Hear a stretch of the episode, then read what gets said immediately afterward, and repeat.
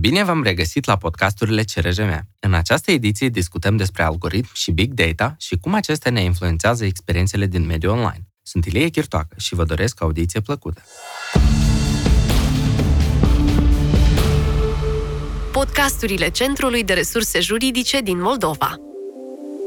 Conceptul Big Data este deseori descris ca un instrument care va ajuta societatea să soluționeze provocări majore, precum încălzirea globală, securitatea energetică sau combaterea sărăciei. În același timp, există numeroase îngrijorări care ne vorbesc despre faptul că utilizarea Big Data poate fi considerată o amenințare la adresa vieții noastre private și la slăbirea în general a protecției drepturilor omului. Ce este Big Data? Big Data este termenul utilizat în mod obișnuit pentru a descrie volumul mare și în creștere de date generate de utilizatorii unor servicii sau dispozitive, precum și tehnicile analitice avansate pentru a analiza aceste date. Ori de câte ori folosim un smartphone, un ceas digital, o tabletă sau un dispozitiv care are senzori capabili să înregistreze informații, sunt create ca și produs secundar anumite date privind modul de utilizare al acestei tehnologii. De exemplu, Big Data ar fi fluxul zilnic de informații depersonalizate despre timpul, frecvența sau modul de utilizare al unor dispozitive precum Apple Watch sau iPhone de la utilizatorii săi din întreaga lume.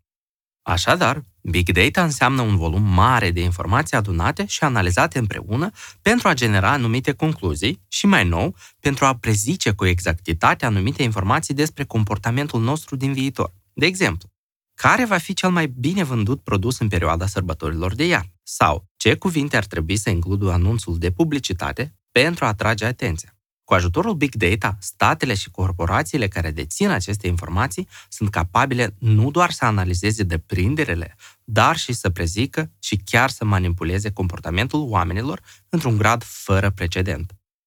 Big Data și algoritmii pentru a procesa Big Data, este necesar un set specific de abilități, de obicei compuse din instrucțiuni matematice și programe software care analizează aceste seturi de informații prin intermediul unor instrucțiuni, cunoscute sub numele de algoritmi. Aceștia analizează datele existente și ne ajută să trasăm anumite concluzii. În sectorul financiar, algoritmii deja ajută ofițerii de creditare să evalueze riscurile de credit pentru crearea unor previziuni financiare. Va putea o anumită persoană să plătească creditul la timp sau nu?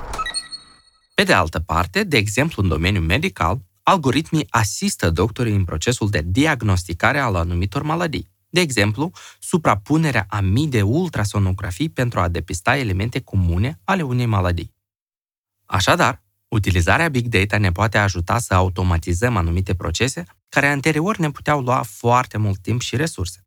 În același timp, dacă nu sunt construite corect, acestea pot înrădăcina sau crește inegalitățile și promova discriminarea, mai ales având în vedere că cei care sunt cel mai expuși la evaluarea prin sisteme automate ar putea fi, de fapt, cei mai vulnerabili din societatea noastră. Un exemplu ilustrativ în acest sens ar putea fi explicat cu ajutorul unui studiu celebru realizat în 2003, intitulat Sunt Emily și Greg mai angajabili decât la Kisha și Jamal? În această cercetare, autorii au realizat un experiment pentru a măsura discriminarea pe piața muncii. Fiecărui CV, identic după conținut, se atribea fie un nume din punct de vedere sonor tipic afroamerican, de exemplu Jamal, fie un nume sonor tipic alb, de exemplu Greg.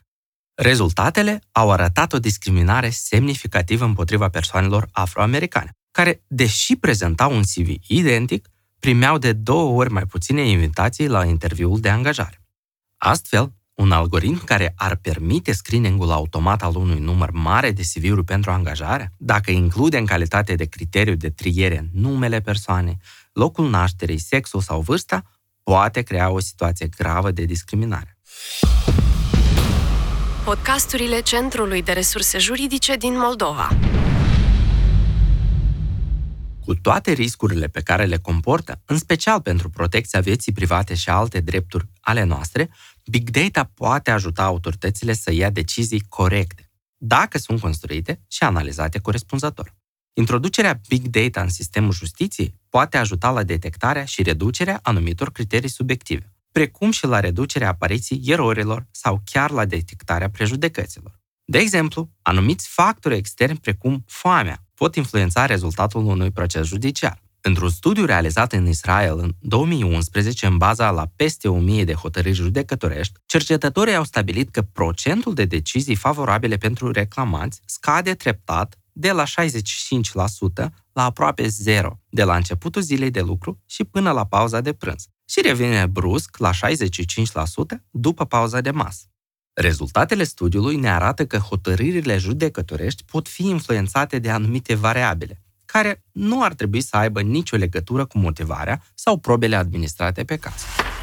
Acest exemplu, deși în niciun caz nu sugerează ca judecătorii să fie înlocuiți cu roboți sau algoritmi inteligenți, ilustrează că sunt necesare anumite mecanisme care să prevină sau să limiteze la maxim factorul uman sau anumite erori care nu pot fi văzute cu ochiul liber, dar pot fi detectabile de Big Data. Așadar, Big Data prezintă atât beneficii cât și riscuri pentru protecția drepturilor omului și sectorul justiției. Domeniul Big Data este încă o zonă gri, lipsită de o reglementare adecvată. La nivelul țărilor ONU, comunitatea internațională a fost chemată să respecte un set de principii în legătură cu utilizarea Big Data. Acestea includ principiile responsabilității, transparenței, calității, predictibilității și securității. Rămâneți alături de CRJM pentru a afla mai multe detalii despre noile tehnologii și drepturile omului în era digitală. Ne puteți urmări pe pagina noastră web crjm.org și pe rețelele de socializare.